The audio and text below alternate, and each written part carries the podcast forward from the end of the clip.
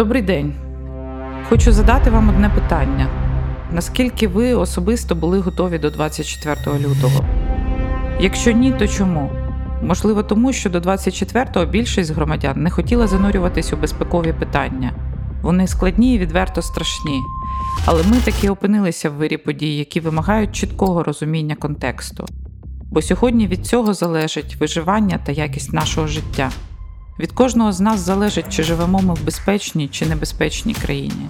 Тож я пропоную вам почати цю розмову розмову про безпеку кожного з нас, безпеку країни, Європи та світу. Коли закінчиться війна, що таке перемога і як її досягнути? Чи можна робити реформи в армії під час війни і що означає позиція Німеччини? Чи НАТО досі є основою європейської безпеки? Яким буде світ після і як Україні не втратити свій голос у світовій політиці? Питань багато, відповіді треба шукати. Мене звати Аліна Фролова, я буду говорити з вами про війну у подкасті Безпечна небезпечна країна. Чому я?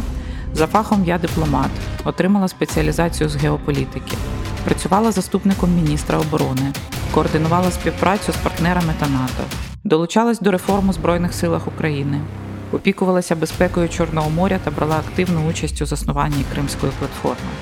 Зараз я є одним з лідерів Центру оборонних стратегій, незалежного аналітичного центру з питань безпеки та оборони, а також медіа-центру Україна, що є на передовій інформаційної оборони.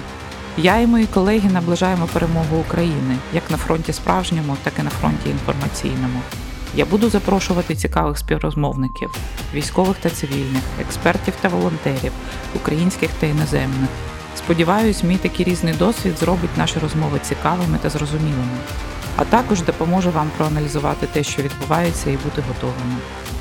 Подкаст Безпечна небезпечна країна. Від кожного з нас залежить, як скоро зникне приставка «не».